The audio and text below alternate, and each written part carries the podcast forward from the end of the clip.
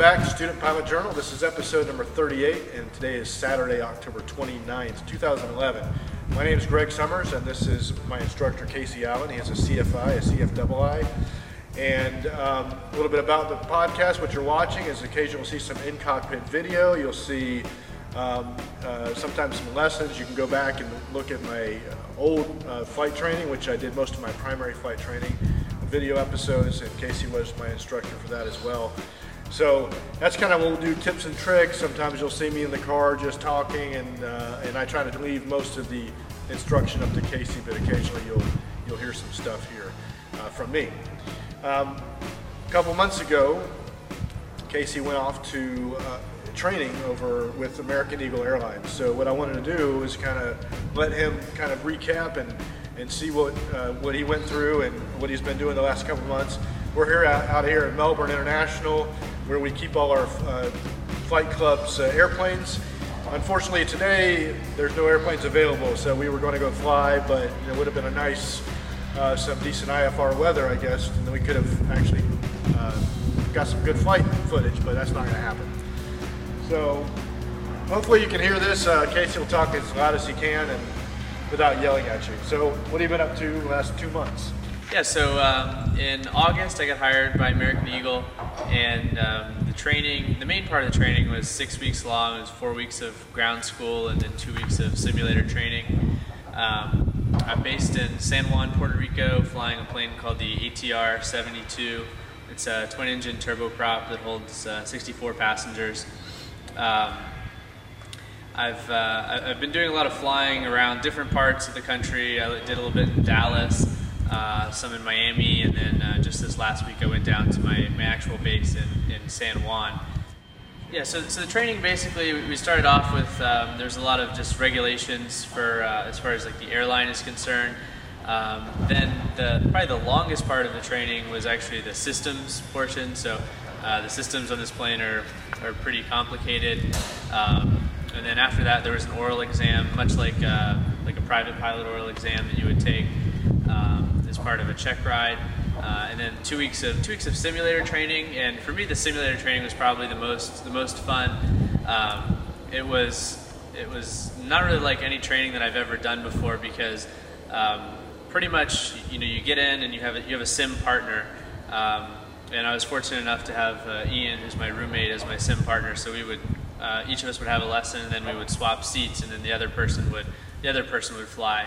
Um, but basically, the whole time you're in the simulator, things are things are always going wrong. You know, an engine is catching fire or failing, or uh, you're having uh, DC generator failures, or you know, there's always always something going wrong. You're never just sitting sitting there flying a normal, you know, a normal uh, approach or a cruise cruise flight or anything like that. Um, so the, the lessons were, were two hours a day, or yeah, two hours long, and then I would sit and monitor for uh, for Ian, for my partner, when he would fly. So we were in the sim for four hours a day, but it was it was really uh, really really tiring, uh, just because you were never never able to relax. You know, something you're always handling some kind of situation. So really really intense training. So um, what what about the? I've never been in one. I've seen it. I saw pictures. You sent it. I'll, I'll you know. Uh, here's a picture of what it looks like. Sure. Um, but how is it you know, now that you've flown in the real thing, kind of thing, how, how does it compare as far as realism? You know, we, I'm used to flying a little, you know, flight simulator at home, but what's what is the realism in, in the uh, simulator? Yeah. Um, with this, the particular the simulator that we were using is what's called a level C simulator. It's the second highest uh, level of classification. Um, so it, it, was a little older, and you know it's, it's a full motion simulator. Uh, the the cockpit looks exactly like it does in the real plane. Um, the only thing was, you know, I've never actually been in a level D. Ian has, uh, and he says that in the level D, the motion is a lot more realistic. You know, in this one, uh, it you know it moves as you know as you're turning, it, it banks and everything. Um, level D, but what kind of training it, would you go for a level D? You know, where, would they have that? Well, I mean, they, they had level Ds for other planes. It's just because this is an older an older airplane, uh, so it's just the simulator isn't quite up to uh, up to like the latest technology or whatever. So um, be, because of that, we had to actually do uh, do two flights in the plane itself.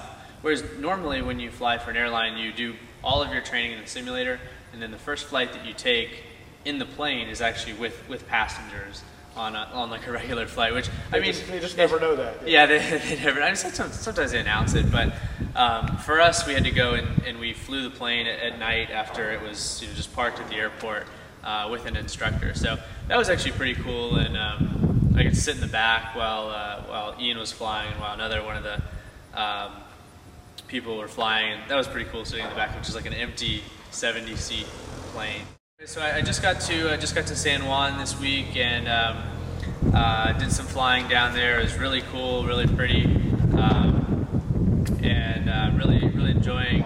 You know, I'm kind of starting to get into the uh, into the flow of things. You know how like when you start your flight training, um, you know when I have a student like run their checklist for the first time, it takes them forever to run the checklist. You know. Um, and that's how it was with me in this plane. It was, you know, it takes me forever to do things, and I'm sure the captain is just really frustrated with me What's typical? because I'm so slow. What's typical? I mean, how, how big is the checklist compared to? It, know, it's funny. The, the checklist is actually not that big. It's not not that much bigger than like a normal like 172 checklist or whatever. And um, a lot of the things are done in, in what are called flows. So you know, we use flows sometimes in general aviation too, uh, but uh, in airline flying. So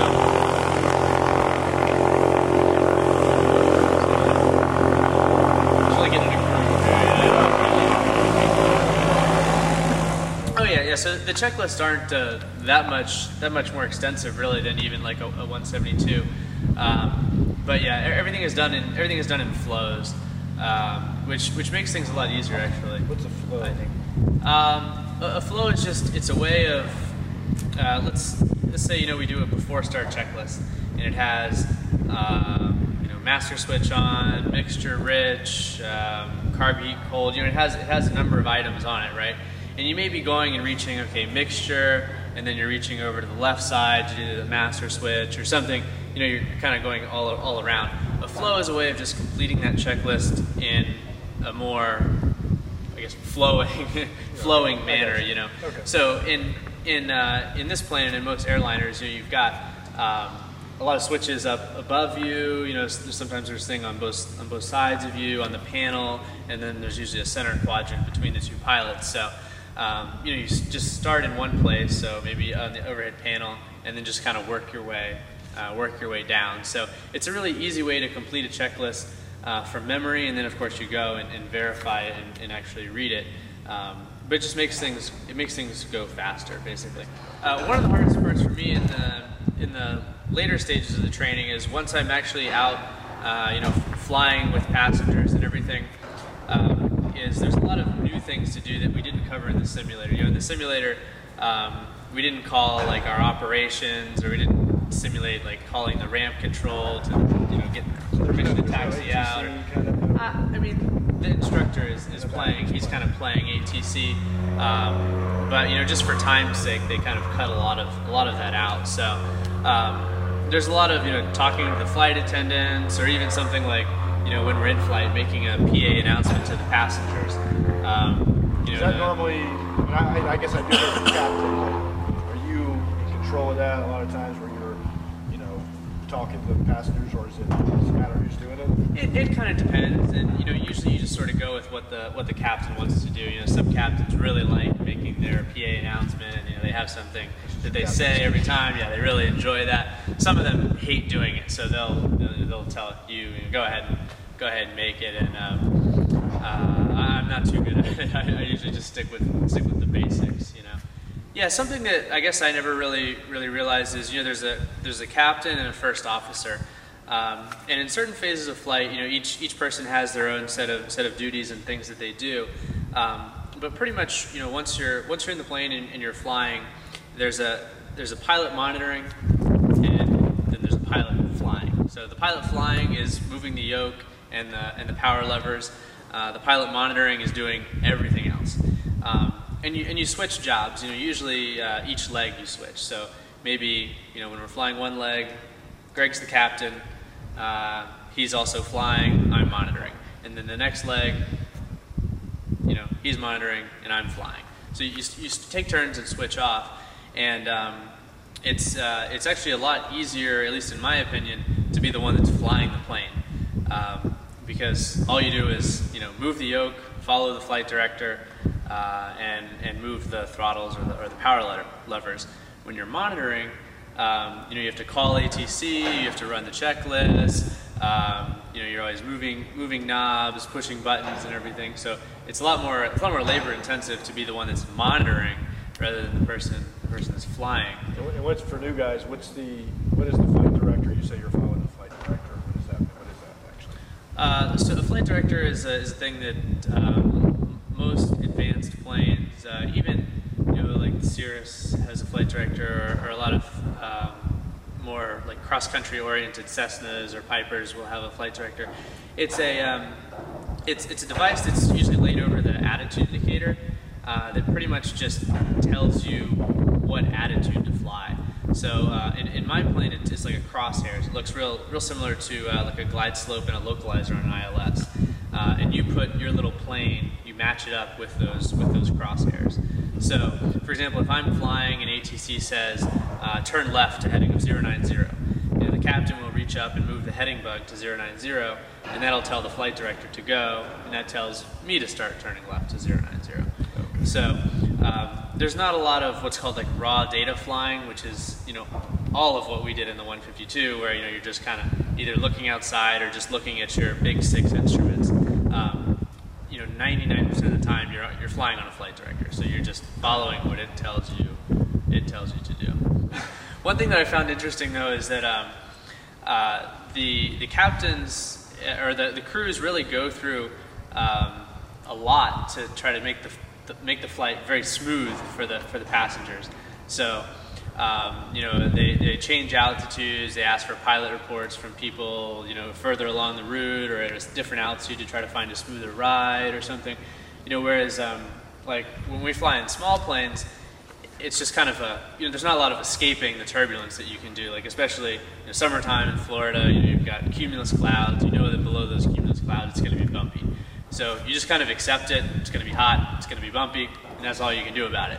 Um, when, when we're flying, you know, in the in the airliner, it, you're always trying to get the smoothest ride possible, and most of the time, it's it's it's possible. You know, it's just like when you you know when you go fly, hardly ever do you have a really really turbulent flight. You know, something that uh, us in like a 172 would happen to us every day. You know, so. Uh, that, that's kind of I thought that was kind of cool that you know the passengers are very coddled and you know, they really uh, really try to take care of try to take care of them and make it the nicest possible flight uh, that they can. So I'll tell you about my favorite thing about the actual flying, and then I'll tell you my favorite perk of the of the job. Um, I, would say that my favorite part so far of actually of actually flying of, of the job itself um, has just been um, how how scenic things can be. Like you know, the other uh, the other night we flew uh, from San Juan to an island called uh, Guadeloupe, somewhere in the lower Caribbean or something, and um, it was just it was really nice. It was a you know beautiful clear night, and you know it's just the ocean below us just completely black, and uh, you know so a lot a ton of stars were out and. Uh, so we kind of turned down the lights in the cockpit and looked outside, and I saw a bunch of shooting stars and some satellites, and it was just really peaceful, and so, so that's kind of cool to um, to see those sort of things. And you're you know you're in the air so much that you see things, and always going somewhere. You see a lot of a lot of different things that you don't normally see, or that I didn't normally see, like when I was just flying around here, flight instructing. Um, and, and, also just the, the different destinations that we go. You know, the, the Guadeloupe was a uh, it's a French island, and uh, it felt like I was in like a tropical France or something. You know, everyone spoke French, and all the cars were French, and uh, we had a great French breakfast in the morning. You know, you get like layover time, or you get to like go see things, or Yeah, I mean, yeah, different different trips. Um, usually, um, you know, during the daytime, a flight is it'll land somewhere, and then you'll leave pretty quickly. Uh, so you don't have a lot of time to like get out and go explore around. Um, but a lot of the trips have overnights. So you know you'll you'll get to somewhere at maybe 5 p.m. and then you won't have to fly until maybe 10 or 11 a.m. the next morning. So so you do have some yeah so you have some time to get get some food and maybe go go around and explore. And it, it really depends on the trip, but. Um, so that's probably my favorite part of, of the actual job of flying and everything. Uh, my favorite perk of the job is definitely the uh, the free travel. Um, so basically, I can just get on any flight anywhere um, if there's a, if there's an open seat or an open seat in the cockpit or the jump seat.